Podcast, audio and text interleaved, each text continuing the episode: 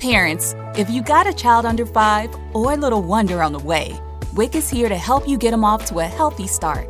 With WIC, you'll have access to nutrition education, help buying nutritious foods, breastfeeding guidance, along with referrals to other health services and support from parents just like you, all at no cost to eligible families. Everyone deserves a healthy family. WIC is here to help. Learn more and enroll today at signupwic.com. Real Italian flavors are fresh, authentic, and never come in a bag. Like Carando Premium Meatballs. Our savored meatballs are made from 100% pork and blended with zest Italian herbs, spices, and cheeses, delivering that perfect balance of fresh flavor you crave. From mozzarella rustica to cheesy Abruzzese to spicy Sicilian, you'll find Carando meatballs in the refrigerated meat section of your grocer. Carando. Life is delicious. Savor it. For recipes and more, visit carando.com. Millions of despairing men, women, and little children, victims of a system that makes men torture and imprison innocent people. You cannot shake hands with a clenched fist. Produced by a nuclear exchange would be carried by wind and water and soil and seed to the far corners of the kingdom of God, the kingdom of heaven. It's one small step for man, one giant leap for mankind. We're not saying that planet Earth is coming to an end. We're saying that planet Earth is about to be refurbished, spaded under, and have another chance to serve as a garden for another civilization. Most of the people in here are just your reflections. They're your mistakes. 1776 will commence again if you try to take our firearms. One million of the planet's eight million species are threatened. You are what you repeatedly do. Therefore, excellence ought to be a habit, not an act. Your lives and the credibility of the United Nations is at stake. Epstein didn't kill himself. The reason this is such an interesting time is not only because we're on the threshold of the end of this civilization. They're trying to take you out with bullshit. The experience of the past two years has proven beyond doubt that no nation can appease the Nazis. To those who can hear me, I say, do not despair. The misery that is now upon us is but the passing of greed, the bitterness of men who fear the way of human progress. The hate of men will pass, and dictators die, and the power they took from the people will return to the people. And so long as men die, liberty will never perish.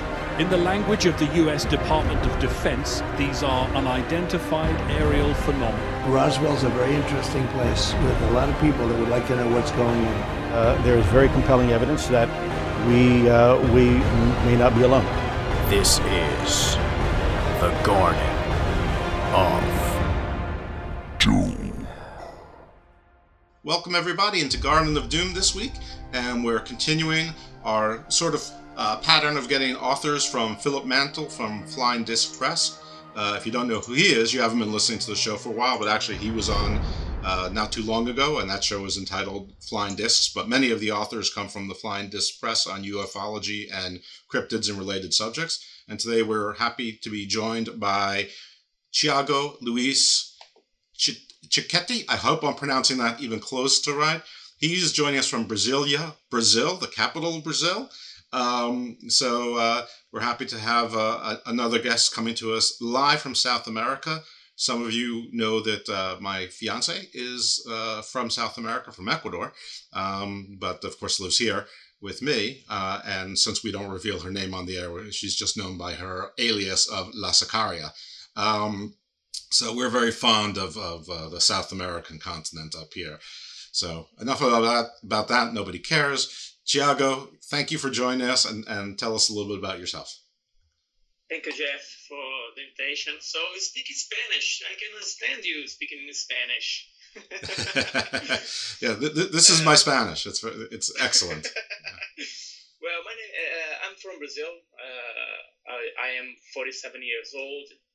I'm researching ufology since I was 19, so close 30 years, almost 30 years, uh, researching the UFO phenomena. I'm also uh, director of the MUFON in Brazil and the president of the Brazilian Commission of Ufologists and co-editor of the Revista UFO magazine. So I have a, little background. Yeah. Yeah, that's great. Uh, yeah, Philip has a way of finding all, the folks who not are just involved with MUFON, but are in leadership positions. So, that, so that's terrific. Um, and first of all, should you be speaking Portuguese, not Spanish? Yeah, we speak in Portuguese because, but uh, Portuguese is very close to Spanish. If you say if you are a Spanish language uh, uh, person, if you talk, if you speak, uh, no, slow, we slowly we, we can understand, but if you speak it fast, it's impossible. right, like it's like Italian and Spanish, right? It's similar yeah, but not yeah. the same. Or or or like uh, American English and Scottish. It's uh, yes, yes. anyway. I live in England. I live in England, and I had a, a lot of friends from Wales and, and Scotland.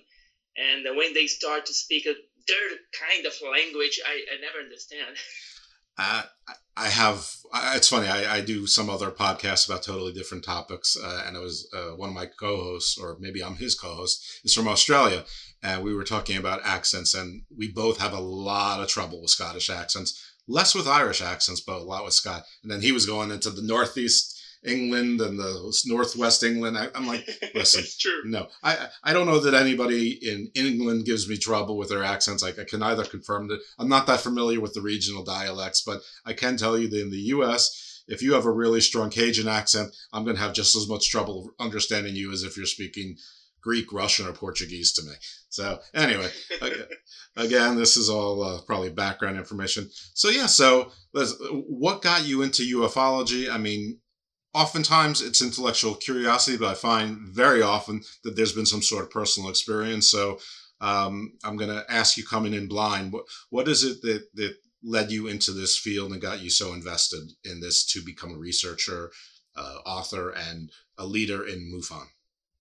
Uh, well, Jeff, uh, my father was a Brazilian uh, Air Force pilot, and uh, he, he loved this subject and uh, but but I, I always say that uh, I know I don't know the ufology was in my blood because since I was a, a boy, uh, when I start to read and write, I learned to read and, and write. I I read uh, comic books like Spider Man, Captain America, something like that. Me too. I'm wearing, I, am wearing my Avengers uh, Infinity War shirt. I yeah. love it. I love it and uh, I prefer Marvel than DC. Me too. Uh, and uh, I, I read as well UFO magazine that that we had at back that age. Uh, we have a pl- uh, Planet Planeta magazine, and uh, I had a sighting. I have a sighting in, in 1982. 1982, I was seven years old, and I was living in in Rio de Janeiro because, as I said, my father was a pilot, so we had to move a lot in, in Brazil. I, li- I, I, I lived in Santa Maria, Rio Grande do Sul state. I lived, lived in Natal, Rio Grande do Norte state, and Rio de Janeiro. And, um, well, I, I had this, this sighting. I saw a, a, a, a red a red ball coming from the, the sky. I, I was just seven, but uh, to that day, to that age, I lived almost all my life in, in Air Force bases. So I knew what it was. It was in 1982. Uh, I knew it was a balloon or a helicopter or airplane. And what I saw was nothing like that. I saw this red, glowing, bright red ball coming from the, the sky and then rise it, uh, uh, uh landed in in a in a mountain we call Pedra da Gávea, and uh, I don't know how long, but uh, few a few minutes later, uh, this ball appeared again, uh, departing like like like uh, like uh, uh, getting bigger and brighter, and then make a strange like a Z movement, and speed away in in uh, to the sky and disappeared. So it le- it, and, it flew across. It looked like it landed. It rose yeah. again, formed a Z, which is not how any you know. I mean, maybe now drones can do it, but in 1982 there was nothing we know of that men could create that could do that. And then it shot out of your eyesight. Uh, eyesight and, yes, uh, perfect, yeah. perfect. And then my my curious my curiosity uh, get bigger because I want to know. I, I always still want to know what was that. And from then I start to read more and more and more books about UFO. And, and when I moved to Brasilia in 1994, I started to research. I joined in a, in a UFO group here in Brasilia. And since then, I never stopped. Okay. And I, I skipped over just because, I mean, I thought I made it clear, but just for those who don't know, Brasilia is the capital city of Brazil. Uh, because I know sometimes when you, uh, you, people speak Spanish, they actually refer to Brazil as Brasilia. So I just want to make it clear that Brasilia is the city inside Brazil. Um, yeah, it's the capital. It's not Buenos Aires, please. Buenos Aires is not the capital of Brazil. Many people think that the well, Buenos well, Aires is Brazil's capital. well, isn't Buenos Aires in Argentina? Yes, but many people think that, that, that Buenos Aires is Brazil's capital. It's not. Brasilia is Brazil's capital. Yeah, no, I, I, I knew it wasn't Rio de Janeiro, but I thought maybe it was São Paulo. São Paulo, it's, so it's so big. Anyway, Brazil's an enormous country, but yeah, but it would be very interesting to have your capital in another country. That would that would be uh, that would be a unique uh, geopolitical move there. That that's a power move. We're we're putting our capital city in your country. Take that. Um, so any anyway. Um, so all right, so you had this personal experience, and this is you know, so this led you to the group, um, and so you know, were there any other shared experiences that were similar to yours or identical? Or you know, or obviously you stayed within the group, uh, and you know, I don't know when people think UFOlogy, they, they think much about South America. You think the US, you think the UK, you hear about other things, but this is really a worldwide phenomenon. Um, so why don't you tell us a little bit about like UFO culture, UFO experiences, if there's been, you know, sort of, you know, your version of Area 51, if there is one, or, or Rendell, Rendlesham. I mean, you know, what, what are the close encounters of the third kind from, you know, the Southern hemisphere that we should know about? Well, here in, in South America, Brazil especially, uh, we have a lot of cases, uh, worldwide uh, known cases like uh, Villas Boas abduction, and uh, we have the Varginha case. Uh, we have the the night of the UFOs in Brazil in 1986, and uh, we don't have uh, like Area 51. We don't, but we have a lot of cases here in Brazil, and, and I can say in Argentina, in Chile, in Uruguay, Peru, Paraguay. We have a lot of cases here, and they, in the most part of the, this case, are not studied by by the government. Because here in South America, the government is not, you know, is not uh, worried about it. Uh, okay, they, they have the, the reports, they have the uh, testimonies, but uh, there's there's no here mainly here in Brazil, there's not a, a specific department or office or something that were created uh, to investigate the UFO phenomenon. Mm-hmm. For example, in 1986, we have here what we call the uh, Noite Oficial dos OVNIs, the official night of UFOs. Uh, 20, 21 UFOs were chasing here in the skies of Brasilia, Rio de Janeiro, Minas Gerais, and São Paulo states. Uh, we had five air, uh, airplanes, uh, three uh, F5s, and two Mirage air, aircraft chasing or looking for or trying to uh, identify this object that was recorded on radar that was saw on, on by people in the in the con- in tower of the airports and people on the ground. And uh, we had this this almost all night. Began began uh, uh, nine nine uh, nine p.m. until four a.m. the next day, and uh, we had a press conference the next day by the Brazilian Air Force, uh, where they they uh, released a report with the conclusion that those UFOs, that objects were real and were controlled, controlled uh, by intelligent uh, kind. We don't know. Mm-hmm. But they will they would study more and and, and publish another report. Well, past almost uh, more than 30 years, and we never saw this report. So from some way they got interested with the case, but the report, this official report, if it, if they have one, never come to us. So in the United States, there's you know there's always the possibility that the U.S. Air Force or or some part of the defense industry or whatever is testing advanced technology, and, and that probably exists in Europe and China as well. Uh, and you know, I don't want to uh, reveal my ignorance, but I I am assuming that there's no military in South America that is at that stage where that might be the case. I mean, is there is there like black ops and you know dark advanced technology? Is that sort of like always a possibility that, that the Brazilian military or, or some military down there is testing that? I mean, we always hear about that China's building this, that, and the other thing, you know, in other continents. Could they also be, you know, testing equipment there? Is, is that part of the narrative or the possibility, or is that, you know, pretty much ruled out? No, ruled out. Uh, here, uh, I can I can speak uh, about Brazil. We don't have this this kind of technology. We don't have the uh, we don't have money. We don't have budget for that.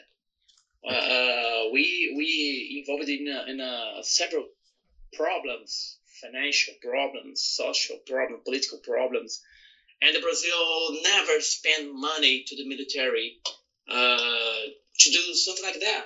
Okay. it's sad but uh, we had in our hands, we had the UFO that crashed in Varginha. We had in our hands uh, the aliens that was uh, captured in Varginha. And what we did, we sent to USA. Well, Virginia, so, you're talking about Virginia in Brazil, right? Now, There's a yeah. state, Virginia, in, in the U.S. So I just want to make that clear. Also, you, was there any description? What was the physical description of, of the aliens if it got out?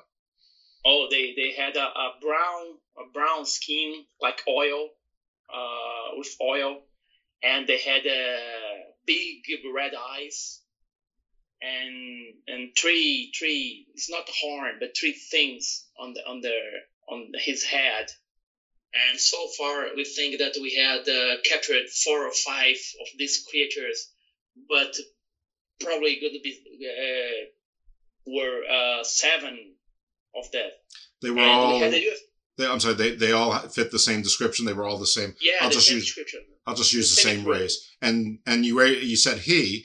Um, is that just a, a, a throw in? I'm not a stand in, or were they able to identify gender? No, there's no identified gender. Uh, uh, they he is just because we, we speak it here in Portuguese. Okay. He is That's like fine. That's fine. Uh, but it, it was uh, creature that they just look like the same with no clothes, no not not suit, nothing like that. Just uh, uh, brown in, in color, skin. But you know what that sounds like? That that sounds like sort of like the ant people, like demons. It's sort of it's sort of terrifying that description. I mean, it's you know not that the grays, whether they're the short grays or the tall grays or reptilians, are are not scary either. But um, this is different, and and and you know this sort of fits into sort of one of my theories that that a lot of things that go bump in the night that we're scared of, or things that we venerate, uh, or the opposite, may have come from the stars. And and this description actually fits within my narrative more than say, uh, you know, short grays do, or or or even tall grays, to be frank. Yeah, but uh, difference, but there's uh, they just they have just the the those three horns. Like it's not horns; they're some kind of on their on their heads. Were they, they sharp or were they uh, rounded? No, sharp, rounded, rounded. So, so some uh, type of node or nodules, but maybe it was for communication. Maybe it was extra yeah, lobes. Maybe, maybe a helmet. Maybe a helmet. Oh, we don't know because yeah. uh, the the girl that saw it and uh, the officer that saw it, they all report the same creature, like brown and, and very very skin, very skin.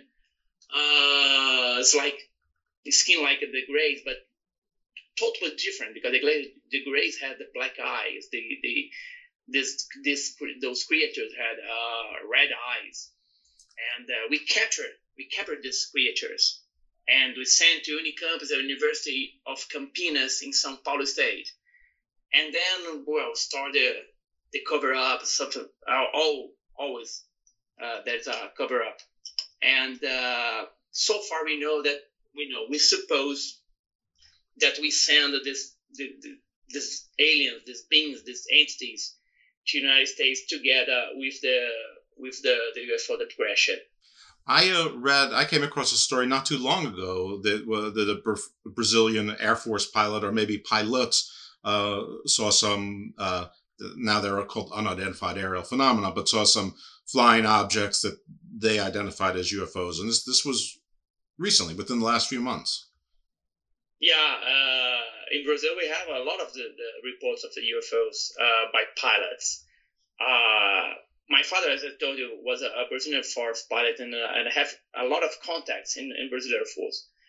And uh, the site is very normal, very very it's, it's very common, but they they prefer do not uh, report official report because they're gonna be under investigation to the uh, psychiatry and they stop to fly to discover if he's okay so they prefer not to to to report officially, and they report it always off records.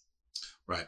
Yeah. Well, well, this made it to the to the news, at least to to my attention. But yeah, I, yeah, I don't know the details. Um, yeah, I don't blame them because if you're if you are a pilot and you want to remain a pilot and not be grounded and get a psych eval, or if you're up for a promotion, this probably can't help you any. Um, you know, except in, only in the movies. Um, I have to ask you this because, you know, one of the more mysterious and famous things in South America are the Nazca lines.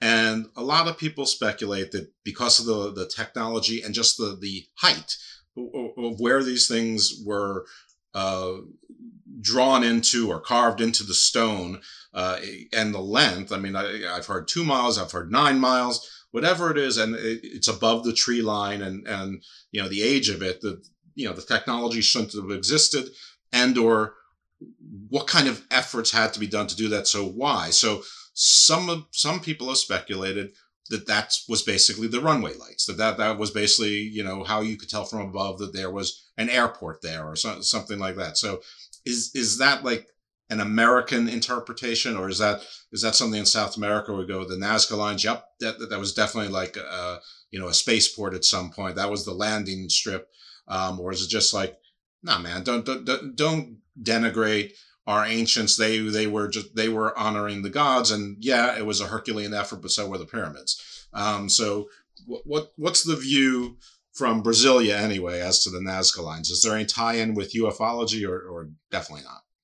Well, it is. Uh, uh, I overflew uh, Nazca lines. I went to Peru in 2015, if I'm not wrong, 15, 17, I, I don't remember, but I was in Peru and overfly Nazca lines. It's amazing. It's amazing. You take a plane and make make uh, turns and see all this the things on the ground.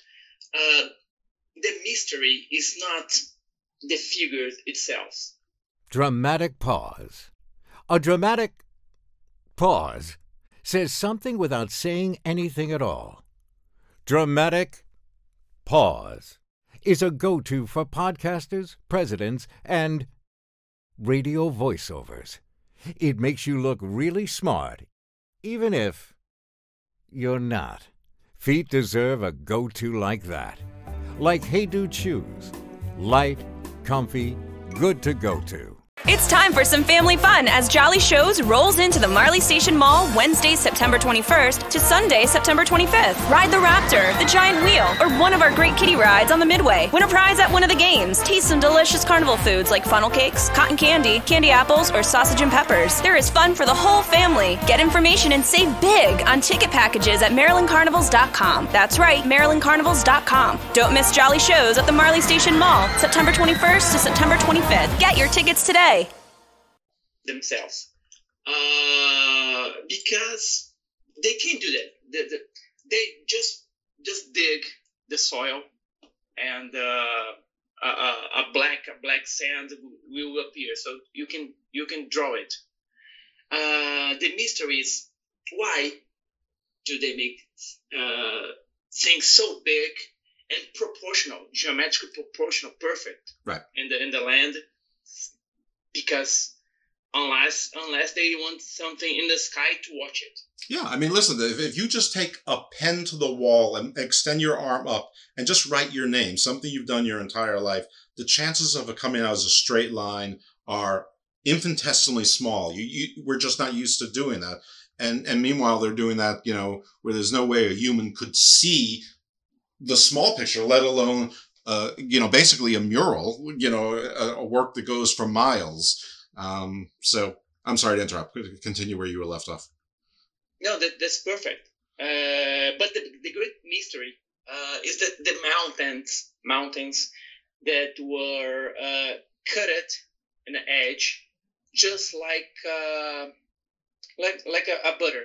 If you you you take a knife, uh, put a knife in a, in a in a in a fire, and then cut the the the butt the the butter. There was a, a many many mountains like that. How they cut it? It's so perfect. It's not an airplane. Of course it's not an airport of course because the ufos land like a vertical mm-hmm. landing in my opinion. Uh, they will not need this this mountain to to uh, arrive uh, but how they cut these mountains and why they cut these mountains is to to to build something is to you know to make an airport. I don't know. I don't know. Uh, UFO port. I don't know. Uh, but Nazca, it's it's amazing. You have to go there. You cannot see the the Nazca lines uh, from the ground. You have to go very very high to to to see the the, the size, the proportional, uh, the figures that it's it's in uh, in the desert. Yeah, and aren't they all very very varied? Like some of them are extinct animals, and but there's other figures that are humanoid, and uh, I mean it, it it's quite an artistic rendering. Yeah, there's an astronaut. There's an astronaut drawing there. Uh, it's amazing. It's huge in in a mountain, in the edge of the mountain. It's it's huge. The, the astronaut.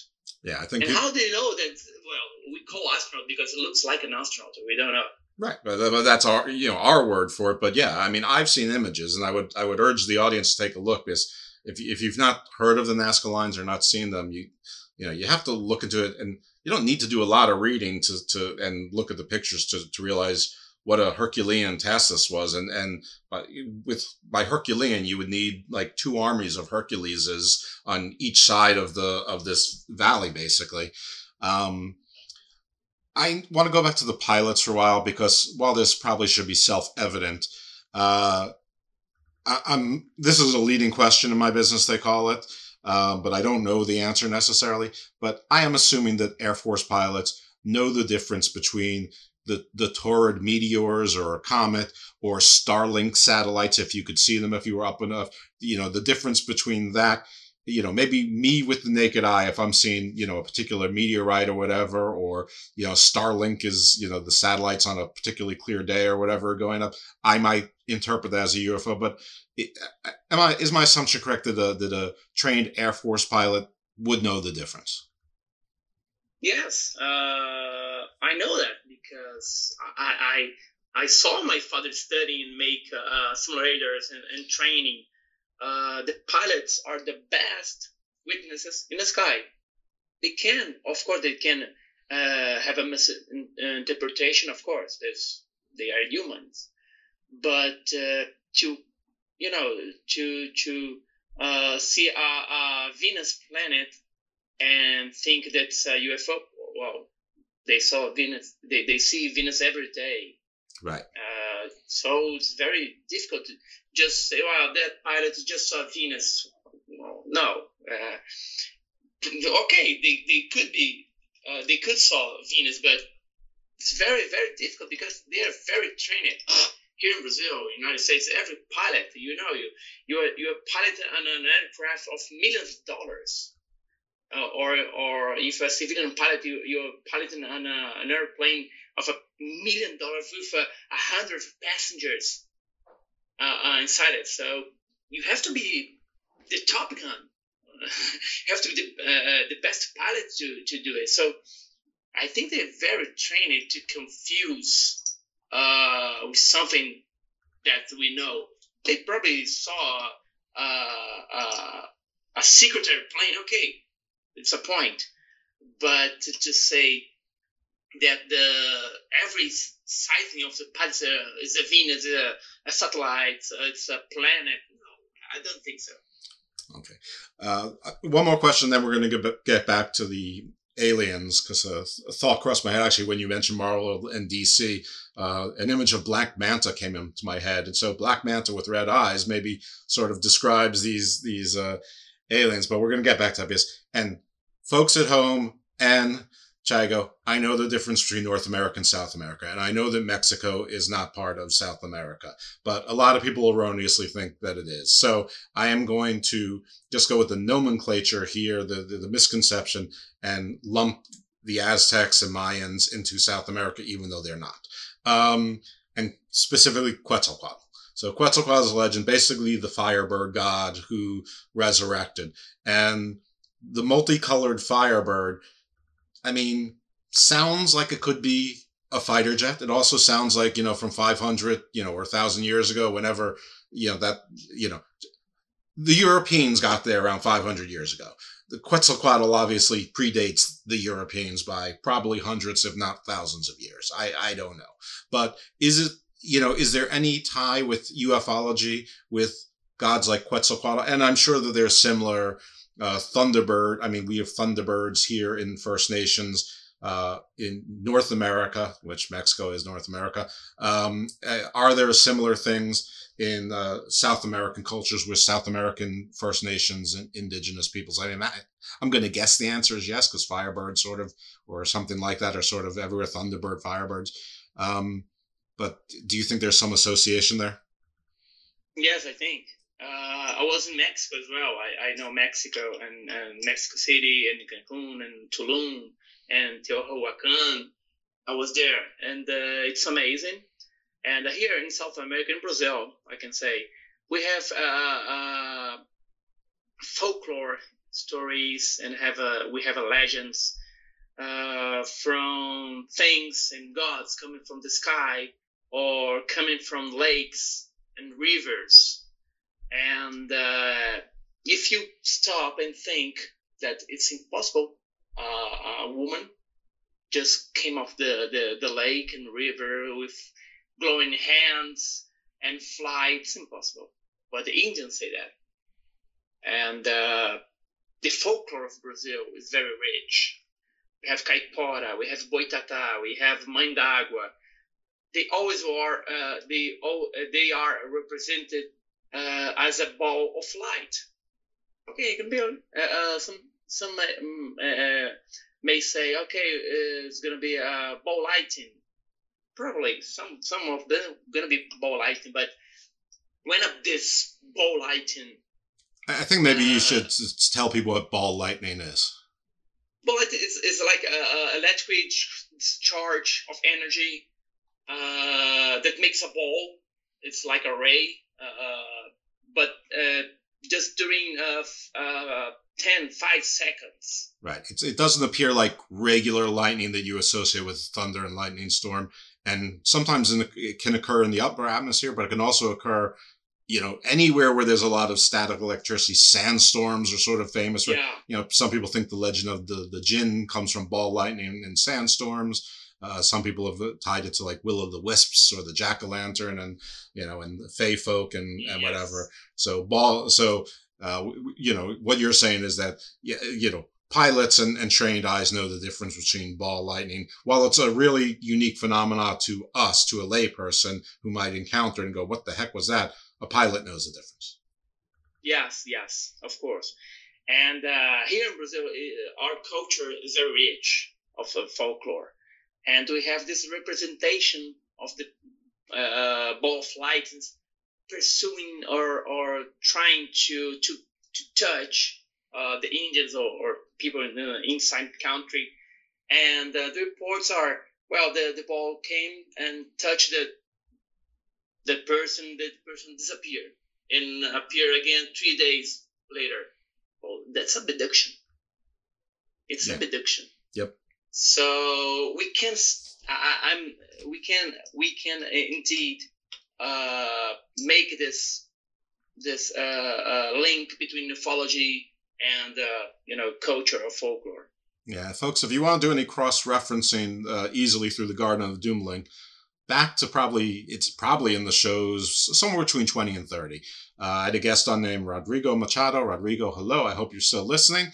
And he's in Brazil. He's from Brazil, and, and he did and he did a show, and he presented on some myths, legends, lore, monsters of South America, and did a real nice job. And and you know, go, go back and take a listen to that, and maybe do some cross referencing and w- with this show, and see if you see any uh, similarities, or at least you know maybe you'll be more interested in in that culture, and maybe like me, you'll stumble upon similarities with myths, legends, lores, uh, and other places, and and go down you know go down my rabbit hole, and who knows, maybe your head will pop up somewhere in the Garden of the Doom. But uh, anyway, um, so the you know I- always think the Firebird, you know, with with the multicolors and and whatnot, that that could be, you know, lights. That could be something coming through the atmosphere as it's burning through the atmosphere.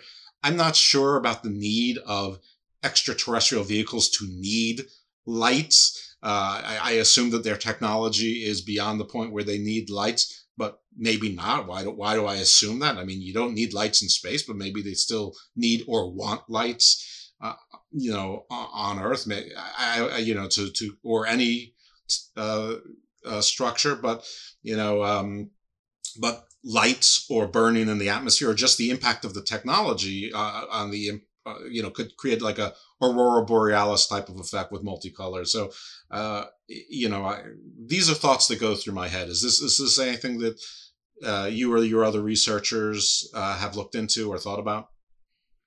Yeah, sure. Uh, why do they they need lights like brake lights? Like uh, you know, I'm going to turn to left, so I have to turn on my light. Um, uh, I I think that probably going to be something like uh, interaction with the uh, our atmosphere. I don't know, like uh, like a, a a chemical phenomena, something like that.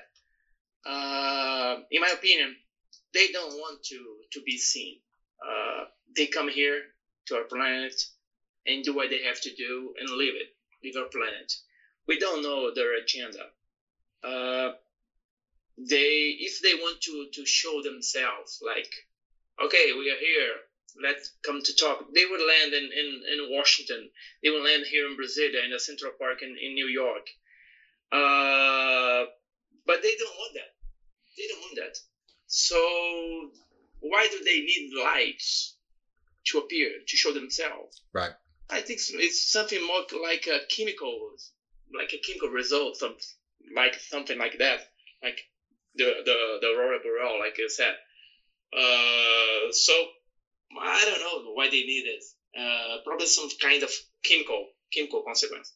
Let's go back to our black manta friend because actually, you know, when you were when you were giving the physical description, until you said it, it didn't occur to me that perhaps that's not actually the skin. That that's that's a that's a environment suit. That that's a uniform, whatever. And that makes a lot of sense. um, and so now I so now I'm going to call them the black mantas. You know. Uh, Shout out DC Universe. Okay, we, we don't we, we just like Marvel better. We don't hate you. Um, so, so the, the the Black Mantas, you said that they went to a university and then there was a cover up, but I think at some point you said they were sent to the United States.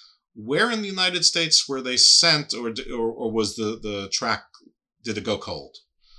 Well, I, I know that uh, the United States have a, a lot of influence here in South America. And, uh, well, they do that because they want to keep uh, the Americans together. Like, uh, they don't want to, some country in, in, in South America became a communist or, or Soviet uh, partner, something like that, uh, Russia partner. Uh, We were worried about the wrong communists, weren't we? yeah, yeah. Well, what, what we know that uh, uh, we know that the, the, the U.S. military has uh, connections and deals with Brazilian uh, army as well, or force and, and navy. And uh, you have the NORAD. The NORAD see everything that comes in, in our space, in atmosphere. And uh, in this case, Varginha, the NORAD, uh, they detected the UFO. they detected the UFO over uh, entering the atmosphere and then stop it in, in, in Minas Gerais state, whereas the Varginha city is. And they got in touch with the Brazilian army and then developed all the, the operation to recover the, the, the aliens or the entities and uh, to recover the UFO. We have here in Brazil testimony of two a couple that saw the UFO with a with a, a hole in the in a in a in a back. Now. There was like a cigar shaped UFO, and this object has a hole in the back in the in the back, and uh, then disappear. And we have tes- testimonies of the the military that we as we we we carry some little coffees and uh, we we carry some strange beings like brown and big uh, red eyes. And uh, this military said, well, we sent to the America. We sent first to University of Campinas, Unicamp, and then they, some of the Brazilian uh, doctors and scientists saw it, saw the, the entities, and then there's some kind of agreement, some kind of a, you know, partnership that uh, make Brazil send the UFO and the bodies to the United States. We don't know why. Probably because the United States has interest in study and development and trying to recreate the UFO uh, and study the, the, the aliens. But uh, what and the what technology and the energy yeah, technology, of course. And, the why yeah, is easy to figure out. The, the why Brazil sent it is is yeah maybe they got F. because Brazil, there, Brazil, there's no no money, no interest, and and no capacity to development such studies. I, I wish we have, but we don't have. So even now, because you know, I, I had thought that Brazil came a long way in the last few decades. Yes, but uh, we don't we, we don't have a, a, a department. We don't have a, a office.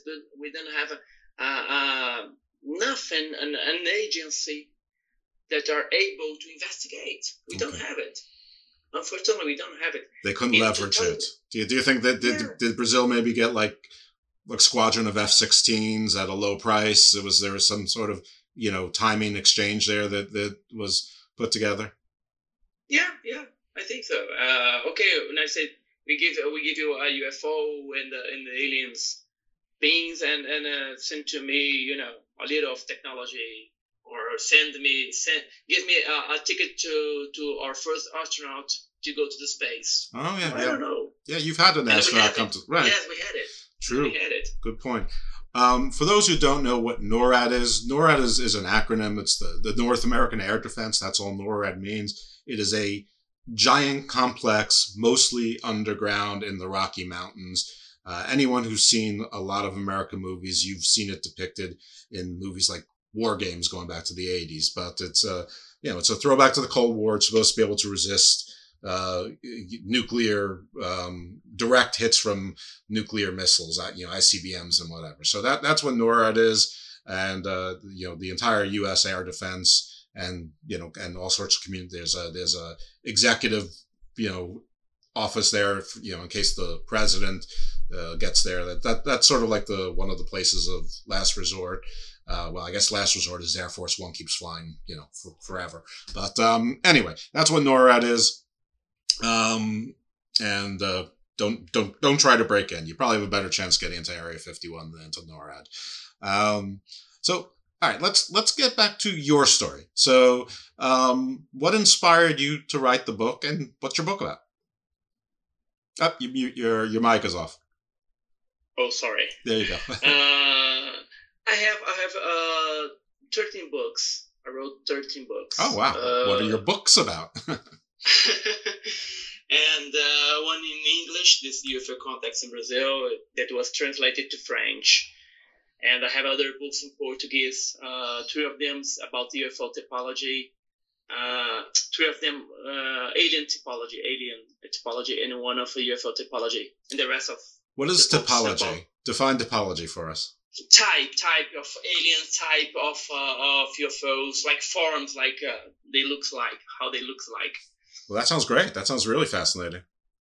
Yeah, it's a, it's a very, it's a very, it's a very uh, uh, nice study because you have to to dig a lot to get uh, information and uh, description of the UFOs and the aliens, and uh, I try to make big groups so you can understand how they looks like.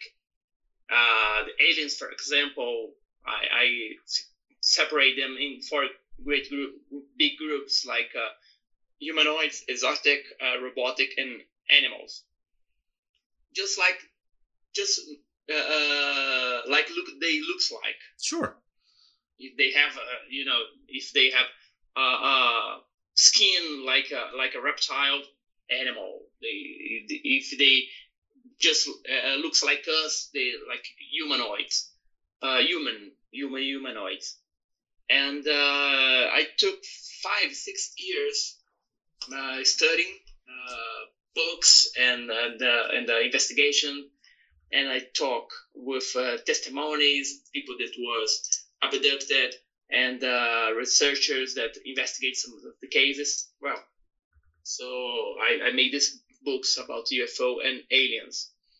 And uh, this book's in English, UFO Contacts in Brazil, is about the, it's like uh, the history of the UFO cases, the UFO phenomena in Brazil.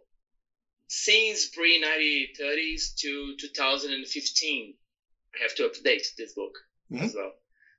And uh, the people outside of Brazil, uh, they know a lot of the Brazilian cases. The Antônio Vilas Boas, Ubatuba case, and uh, Varginha. But there are a lot of cases, very interested cases here in Brazil that the people from other countries uh, never heard of. Today with Amazon Business, Shannon Stuckey of Walburn Woodworking helped her team buy 63 circular saws. Okay, Andy, take it easy. Now she uses her time to focus on growing something big. Buy smarter, dream bigger. Visit Amazon Business, your partner for smart business buying. Amazon Business honors Ricardo Gurgel, owner of Veggie Root Tavern. This week, Ricardo saved big and used Amazon Business to help his team buy commercial deep fryers at a quantity discount. Because even veggies can be fried. I'm gonna need two orders of fried fiddleheads. With business buying easier than before, Ricardo now uses his extra time to focus on growing something big. Buy smarter, dream bigger. Visit Amazon Business, your partner for smart business buying. Mmm, fiddleheads. Yum. So I thought, wow, this opportunity. Philip Mantle uh, asked me, Chuck, do you want to write a book about ufology in Brazil so that people can know more about this, what happened in Brazil? So it's a great idea. And uh, I wrote this book in more than 500 pages and more than 300 of uh, photos and illustrations. Wow. So there's a lot of information about the ufo, ufolo, ufology in, in Brazil. Are you going to write a follow up book with the you know the rest of South America, or maybe doing region by region? Well, um, I, I think about it, but uh, I have have to collect the information. There's a lot of information in South America. It's, it's gonna be an encyclopedia of UFOs in South America. Uh, but it's it's a, it's a one of my my my my thoughts, my things to to to write something like that and I will need the help, of course, of my friends in, in Argentina, and Chile, and Uruguay, to to put this this all this case in a paper. Yeah, that sounds fascinating. Um, you said that you had uh, basically inventory types and and you know put them into four categories. Around how many different types have you, you know, roughly different types have you uh, counted? 72. 72 oh my goodness. Types. 72 yes. types. Now, do they fit into the four megatypes animal humanoid reptilian yes. lizard okay yes. so what is the the rough breakdown of those 72 into those four categories well uh, uh, i had to take i have to to have uh, the best details of the, the every case I, I start to investigate the case and uh, i investigate to 12,000 cases to write this book. Wow. And uh, almost uh, 2000 got all the informations that I have that I need, like the place, uh, witnesses, uh, year, date, and details of description. And uh, I started to to to read and make my my own draws of drawings of the this these entities, and then of, of the scale, all drawing of the scale, all these uh, entities, I start to separate them. Like, well, this is this one looks like a human.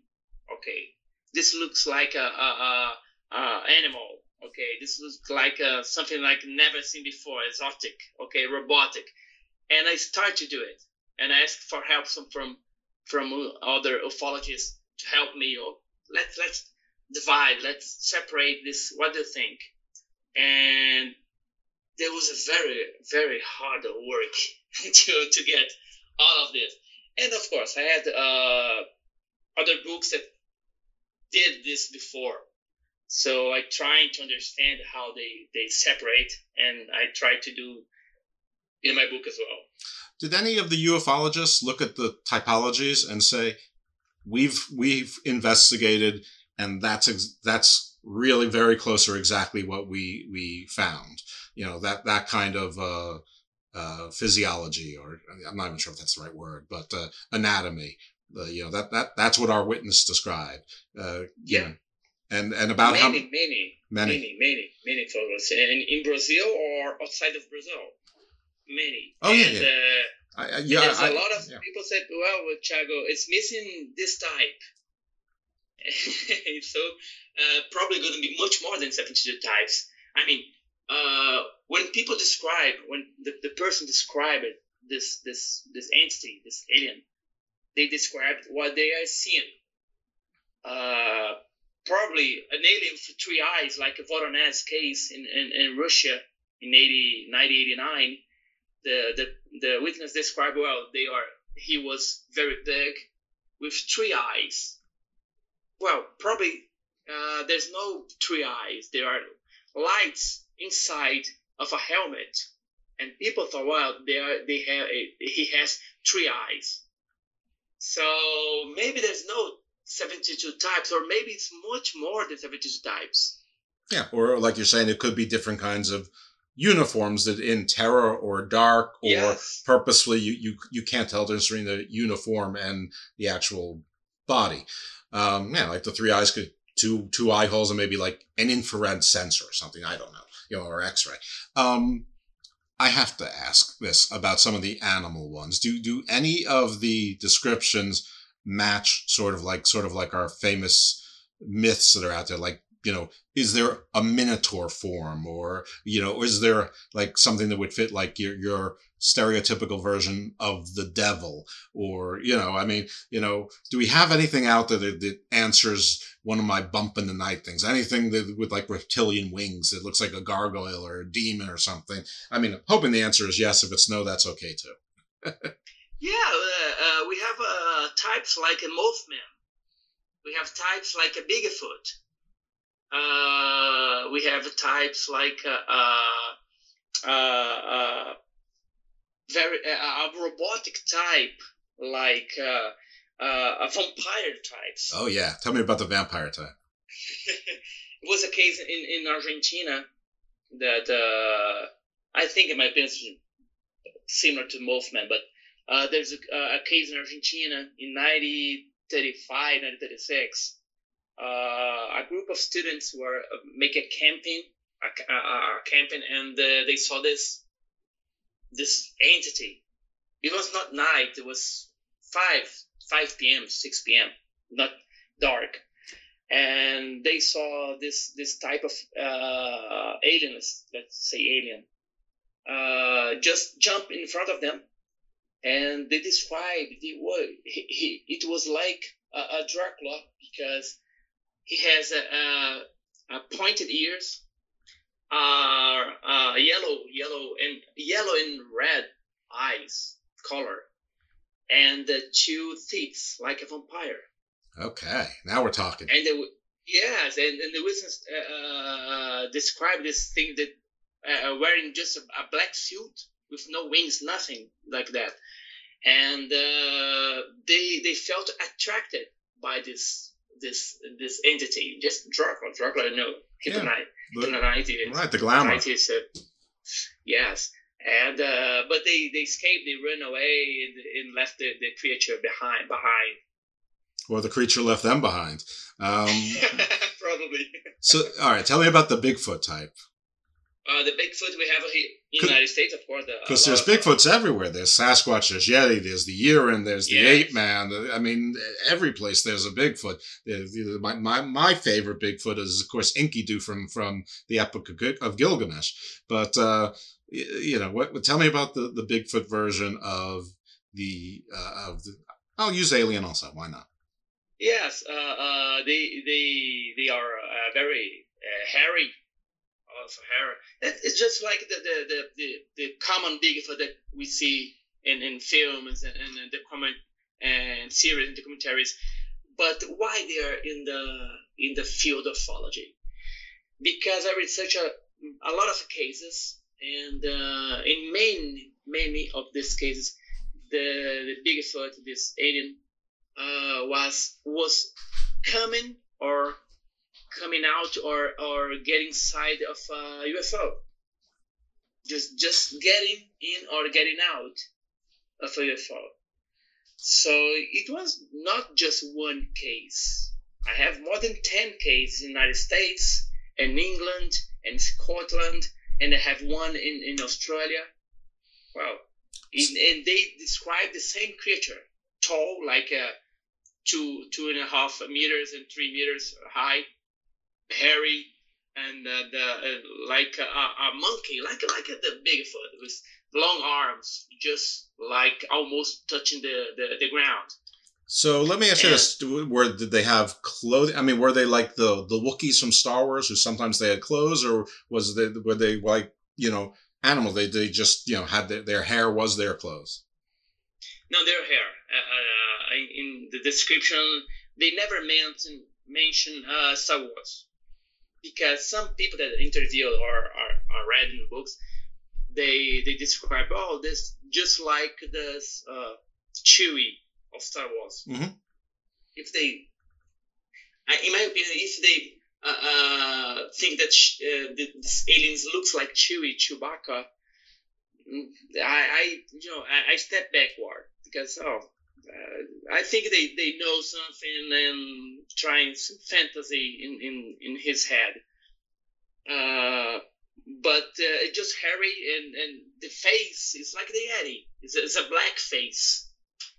Ha- uh, Chewbacca is a brown, all, all, Yeah, all, brown, uh, all, all brown color. Looks like a dog And, face uh, on a you know uh, you know it's a Wookiees look different than than Bigfoots though. I mean it's it's a uh, you know it's a, I mean it would be an easy way to describe something because of the you know the exposure of of, of Yeah, Star for me, Wars. for me, for me, Chewbacca is a Ewok ground. Uh, There you go. Very, very taller, much taller. There you go.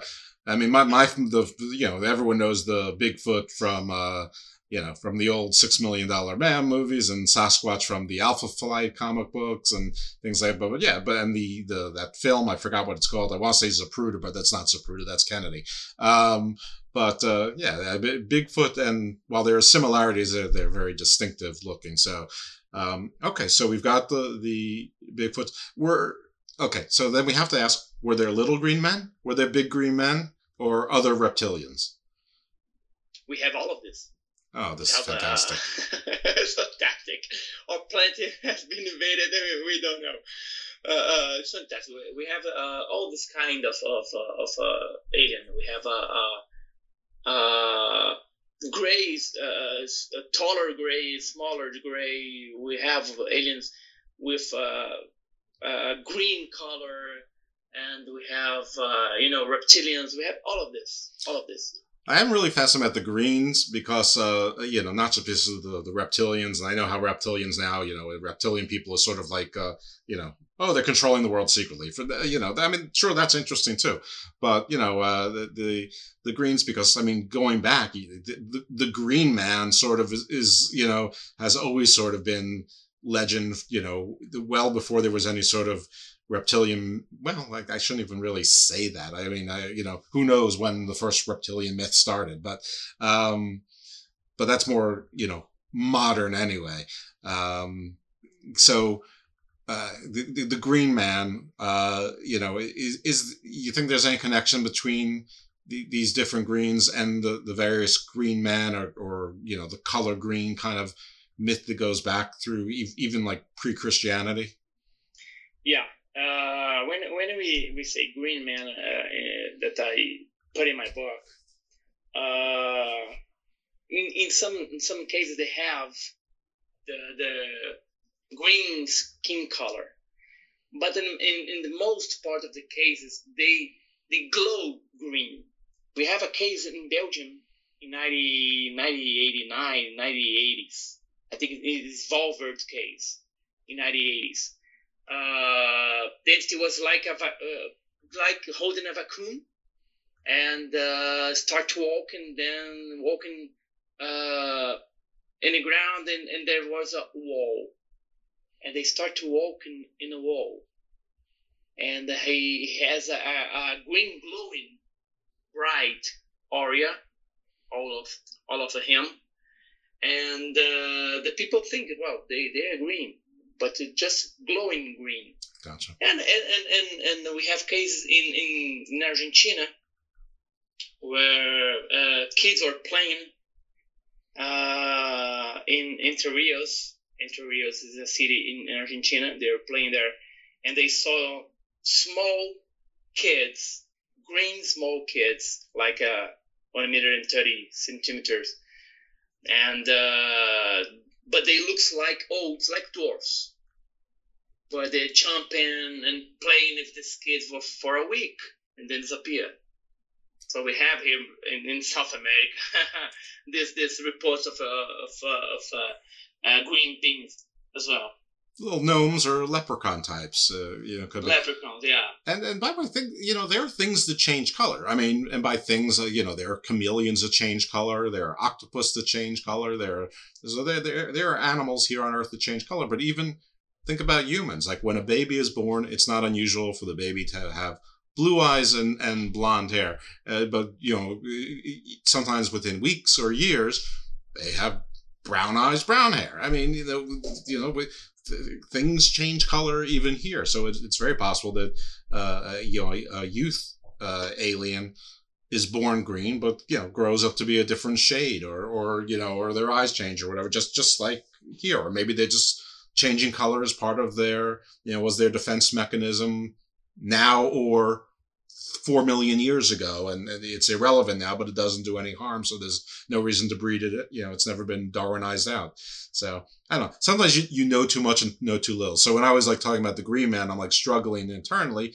because I don't know what's the chicken or egg, whether it's, you know, the green man, you know, became Satan or because the green man was the, the evil reptilian from something else that, that the green man became Satan or that Satan became the green man, you know, or, you know, I, I don't know which is first. So uh, that, when I have these delays. Hulk, Hulk is not green. When he turn, the uh, Bruce Banner is not green. it turns green. So that, that's uh, that, that, that's right. She Hulk too. She didn't start out green either, but uh, uh, you know, but that that's true. So uh, and okay, so you have encountered small grays and large grays as well. Yes, uh, mainly in the United States, of course, but uh, we have uh, since 2010 here in Brazil, we have some case of people that were abducted. They were they reported that way they were abducted by small grays and tall grays, and uh, this was this is was new here in Brazil. Yeah, the grays, I mean, is a very U.S. Eurocentric phenomenon. It's interesting now; it's in South America also.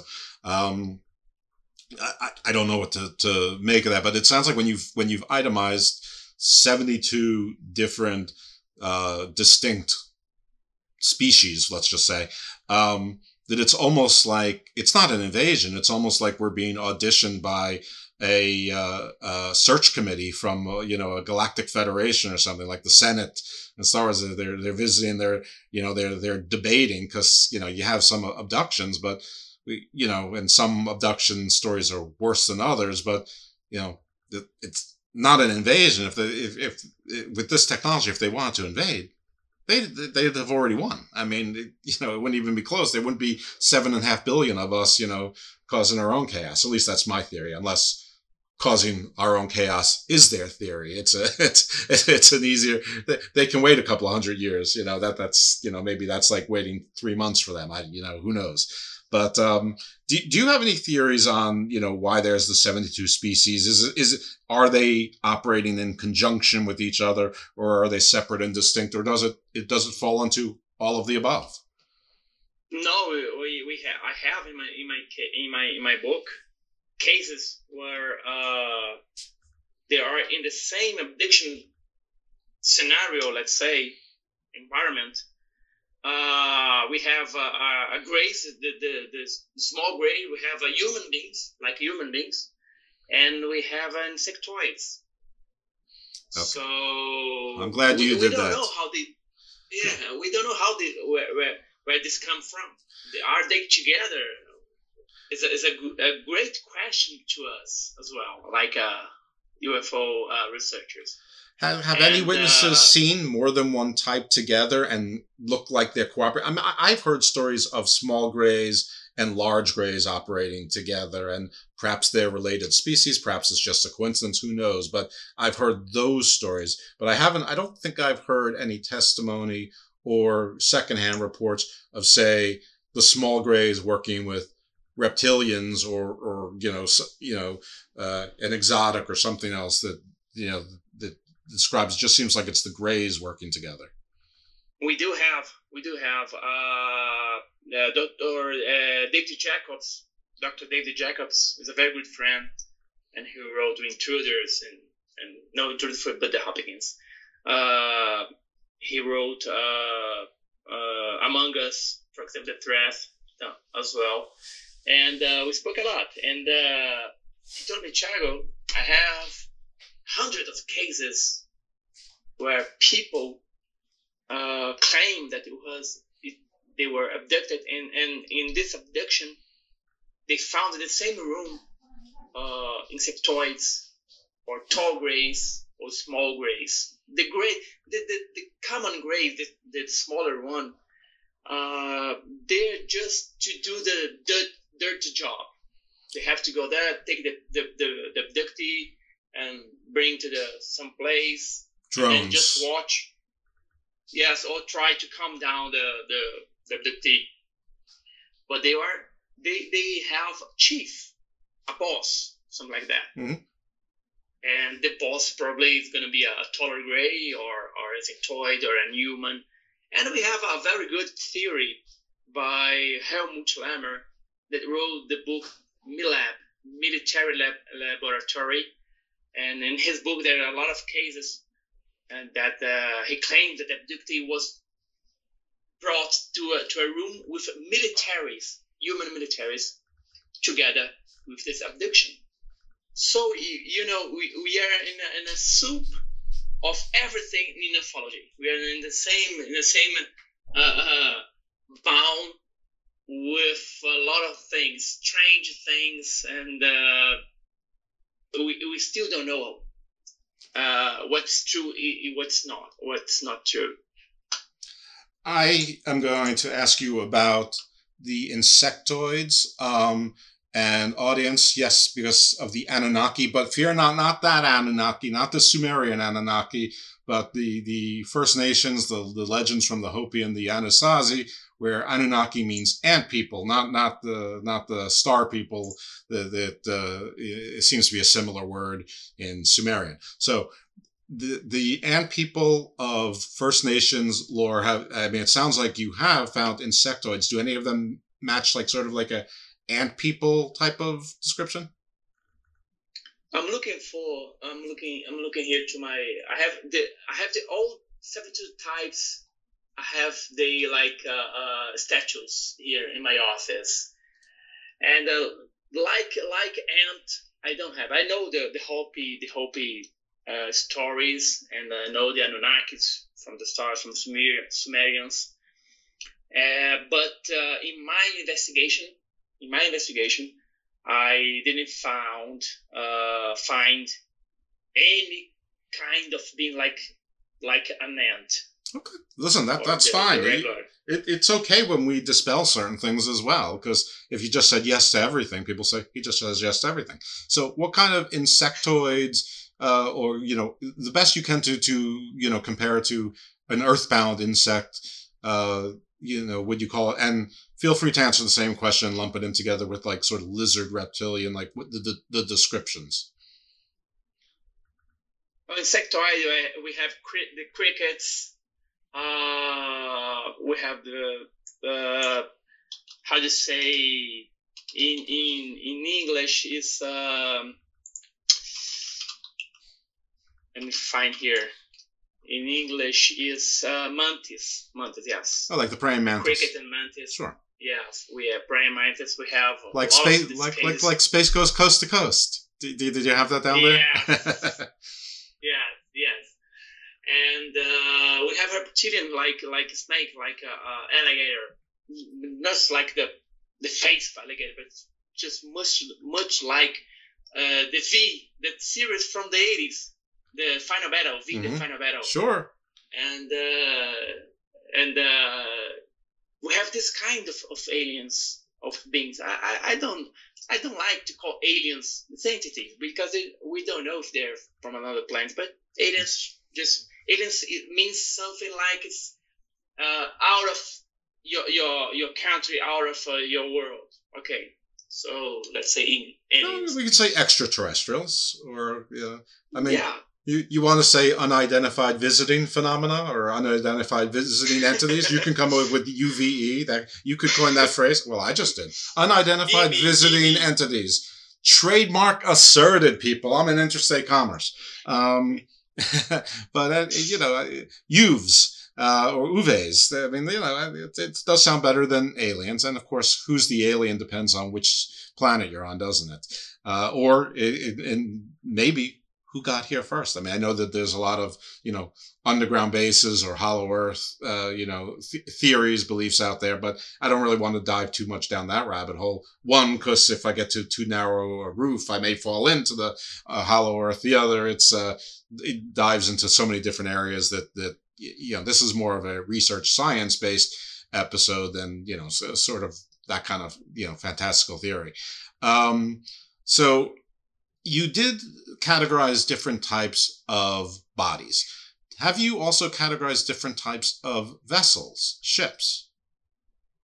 Yes, UFOs. Uh, I I had uh, I found fifty five types of vehicles, vessels, and uh, since the like uh, just lights in the sky to uh, huge uh, uh, cigar shape objects like uh, objects that uh, transform themselves in another shape. And uh, the methodology to uh, to investigate was the same of the, the alien types. So I found 55, 55 in, in, in, in Brazil. Here in Brazil, we had in, in 1977 the Chupa Chupa uh, case. Well, people in in, in cities of uh, countryside of Brazil, in Maranhão State, in Amazonia, in Pará, they have been they had been uh, attacked by UFOs with beam of light. Uh, UFO uh, shot lasers in some people. sorry, and these people got anemia. They they lost uh, iron from their blood, and uh, the Brazilian Force made a, a secret team to investigate, and this secret team got testimonies, got photos, got films of these UFOs, and uh, there are at least five or six types of vessels in this in, in this period in 1977 from November to to from from uh, October from October to, to November December of 1977 uh, five or six types of vessels uh, attacking people. Wow. Are they the same? Are the same are they from the same planet or, several planets are attacking the Brazilians here.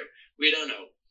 How often have there been incidents of violence? I guess I've been operating under the uh, mis- misassumption that you know it, it's usually not violent, or if it is, I mean, listen, I, I don't want to diminish any abductees' experience or reality. I'm sure that was extremely violent to them, but it's not on a widespread, you know, attacking groups of people or a city or a country or whatever. But this sounds like this this is different. But first of all, am I right? Is this different, or or, or have there been uh, larger scale acts of violence? And or if it's different, you know, why do you think so? I think I think it's different. Uh, uh, in nine in ninety percent of the cases, there's no hostile activity uh, from these UFOs or entities. Uh, but in some cases, we, we, do have. We have cases here in, in, in Venezuela in 90, 1955 uh, where three small small aliens, hairy, uh, one with helmet, a rounded helmet, trying to abduct two uh, truck drivers, and they were two men, and uh, there were three of these aliens, but these three aliens side was small. They were very strong, and they almost got this these two drivers abducted. Uh, so this was a hostile uh, manner, and uh, we have this in 1977 in, in, in Pará, Amazonas, and Maranhão State, where this UFOs shut down lasers in people. Some city got uh, some city became uh, ghost cities because everybody left, hmm. and uh, we had and the, the Brazilian uh, uh, Air Force sent, as, as I said, uh, a secret group, a military group to investigate and try to to identify what was that, and they never got it. Interesting. Because the this investigation was shut down in December, start on, on October, and shut down in December with no reason because they were still investigating. The cases is still going on back that day, back that time, and uh, the the chief of this investigation was Captain William G. Holanda. Uh, he, he died uh, uh, a lot of years ago and uh, he never got the answer why they shut down the investigation. We are that close to make a contact in his words. He said, "Well, I was I, I was face to face with an alien, and uh, when I got this information to my superior, to my boss, he told me uh, we must shut down this investigation. Why? We don't know." I have three questions for you, and I'm, I'm saying them now together so that you help me to not forget. One is Do you or does Brazil or the, the MUFON community in South America have first contact protocols?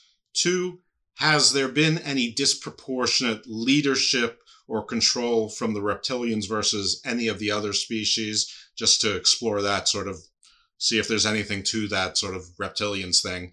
Uh, three, have you yourself believe that you've solved any mysteries, any unanswered questions through your research that you could apply to something that was, you know, that, that there's a question mark somewhere else in the world or or what have you, and you like, yeah, no, I know what that is. So I know those are three big questions, or maybe, yeah, maybe they're not, but uh, but those are my three questions, and then from there, I just want you to tell about your book uh, and you know be a you know we, we want to sell it right? We want to sell some copies.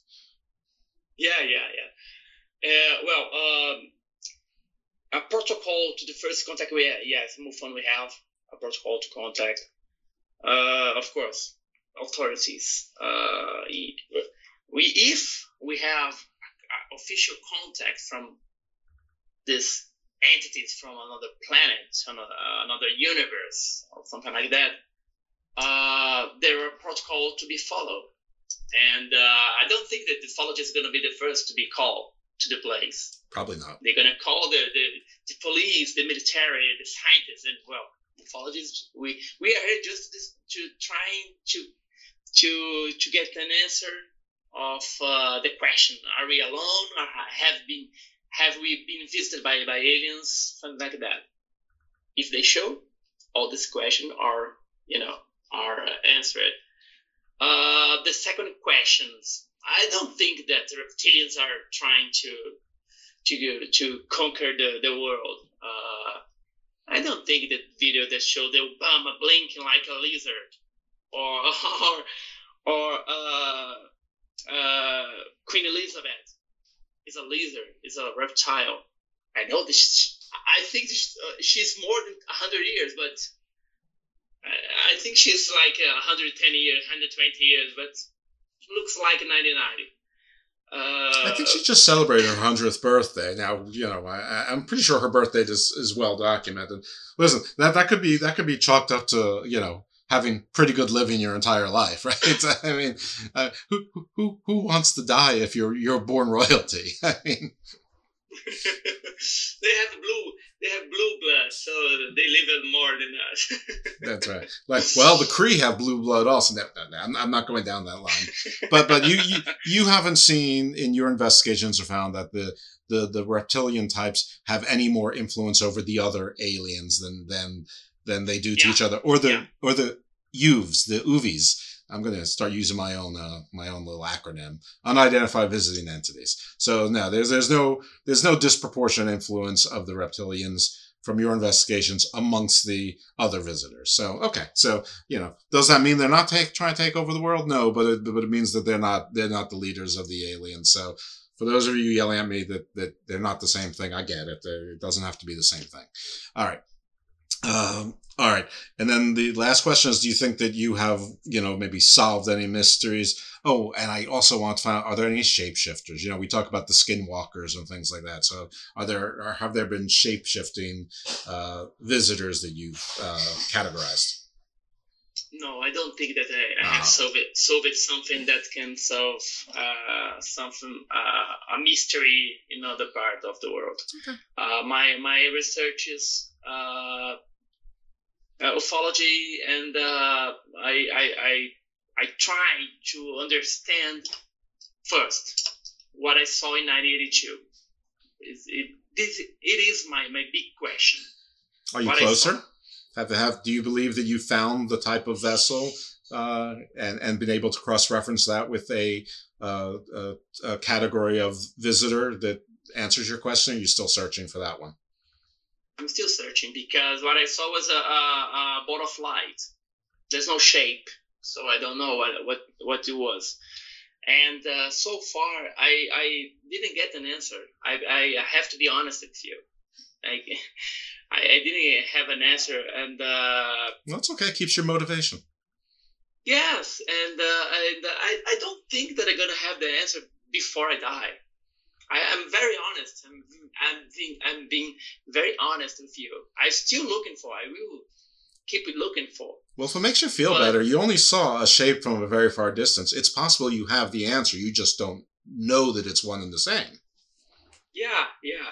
But I hope that my son, my grandson, they will not only know the the answer, but they they will live with the persons of the the the answers. I think they they gonna leave.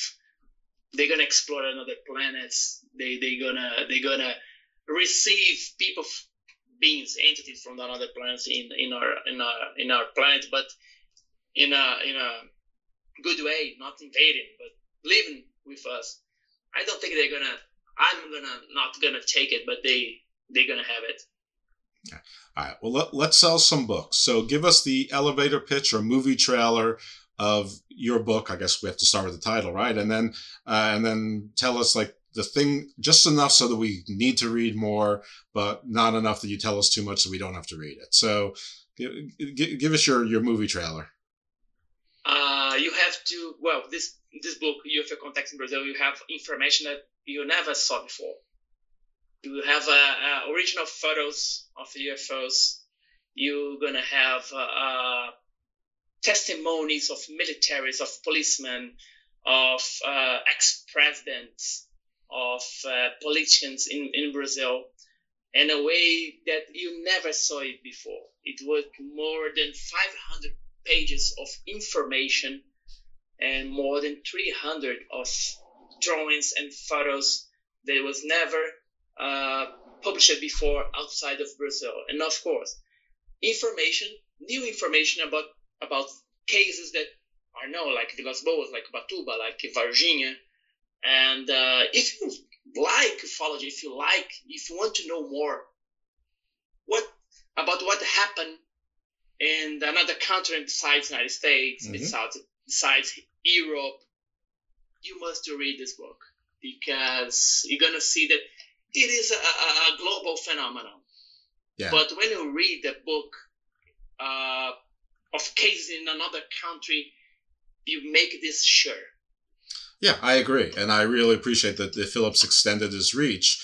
Um, you know, out of the English-speaking world and going to other continents. I mean, I've I've had his authors from the U.S. and the U.K. and Australia. So I mean, those are three different continents, but you know, culturally and linguistically sort of similar. Now, now we're getting South America. I hope he finds folks in Africa and you know Asia and throughout Asia because I mean Asia is a giant place with you know different you know completely different sets of uh, cultures and peoples there. Not that every place else is, isn't as well, but Asia might be you know the most uh, diverse at least on surface. Anyway.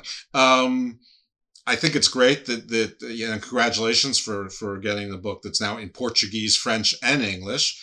Um, for those people who do speak Portuguese, is is there any of the other, uh, I guess, dozen or so books that that you want to promote?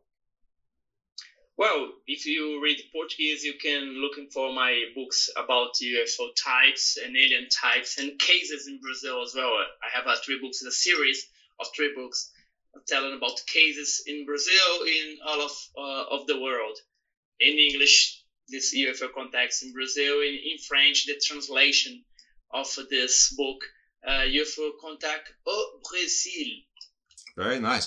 And and for you guys out there or gals, uh, you know, who are looking, you're you're on Tinder or whatever, and you want to impress your date, even if you don't speak Portuguese, you have 13 books on your shelf in Portuguese. He or she is going to think that you speak Portuguese, and if unless they speak Portuguese, they're going to be like, "Ooh, what's up with this person?" Ah, um, and, and so and non-binary too. So uh, I always, you know, I, I, I, I, try to keep current. I'm an old man, but I, try, I try, try to keep as current as I can. Um, well, I thank you for that. I mean, I, I, think this is great. Good luck to you on the book. It is UFO Contacts in Brazil. I assume you can find that on Flying Disk Press. I'm sure almost all of those books are on Amazon as well. Um, so yeah, go, go go check it out, support it. Is there anything else that you want to support? Do you do you have a YouTube? Do you have a show? Do you have social media? Anything that you want to promote and tell the folks about how they can support you other than uh, buy your books and buy multiple copies and buy gifts for your friends? Makes a great holiday gift, great birthday gift, etc. Yeah, uh, Jeff, thank you very much. I, I do have a social medias. Uh, just looking for my surname, Ticchetti, is going to be easier. You can find me on uh, YouTube. You can find me on Facebook, Instagram, TikTok. I'm everywhere. TikTok. And okay. Are you? Do you dance? okay. thank you very much for the invitation, and also thank you to Philip Mantle, my editor in, in English, and he's helping a lot and making a, a very good work publishing books all of the world and you have Hungary, you have Romania, and Brazil, and England, and United States. So thank you very much for opportunity to talk to your listeners. Yeah, no, thank you. It was, it a pleasure, and feel free to keep in touch. And if you start researching the rest of South America, by all that, you're free to come back. Or if you encounter somebody who's trying to do similar work in a in a more lesser publicized part of the world in this area, uh, I'm happy to take referrals as well. But yeah, this is great. Thank you very much. Thank you for coming on the Garden of Doom, folks. Check out his social media. Check out his books. And while you're at it, you can give us a rating and a review and refer us to your friends as well. And uh, thanks for listening to Garden of Doom, and we will hear you again next week. Wears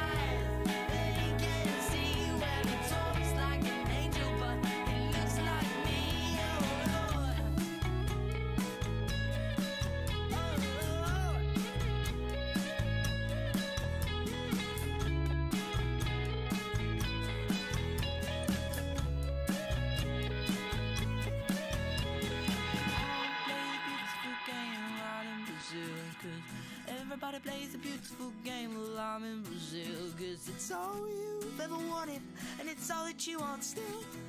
Don't you wanna play the beautiful game out in Brazil? I wanna play the beautiful game while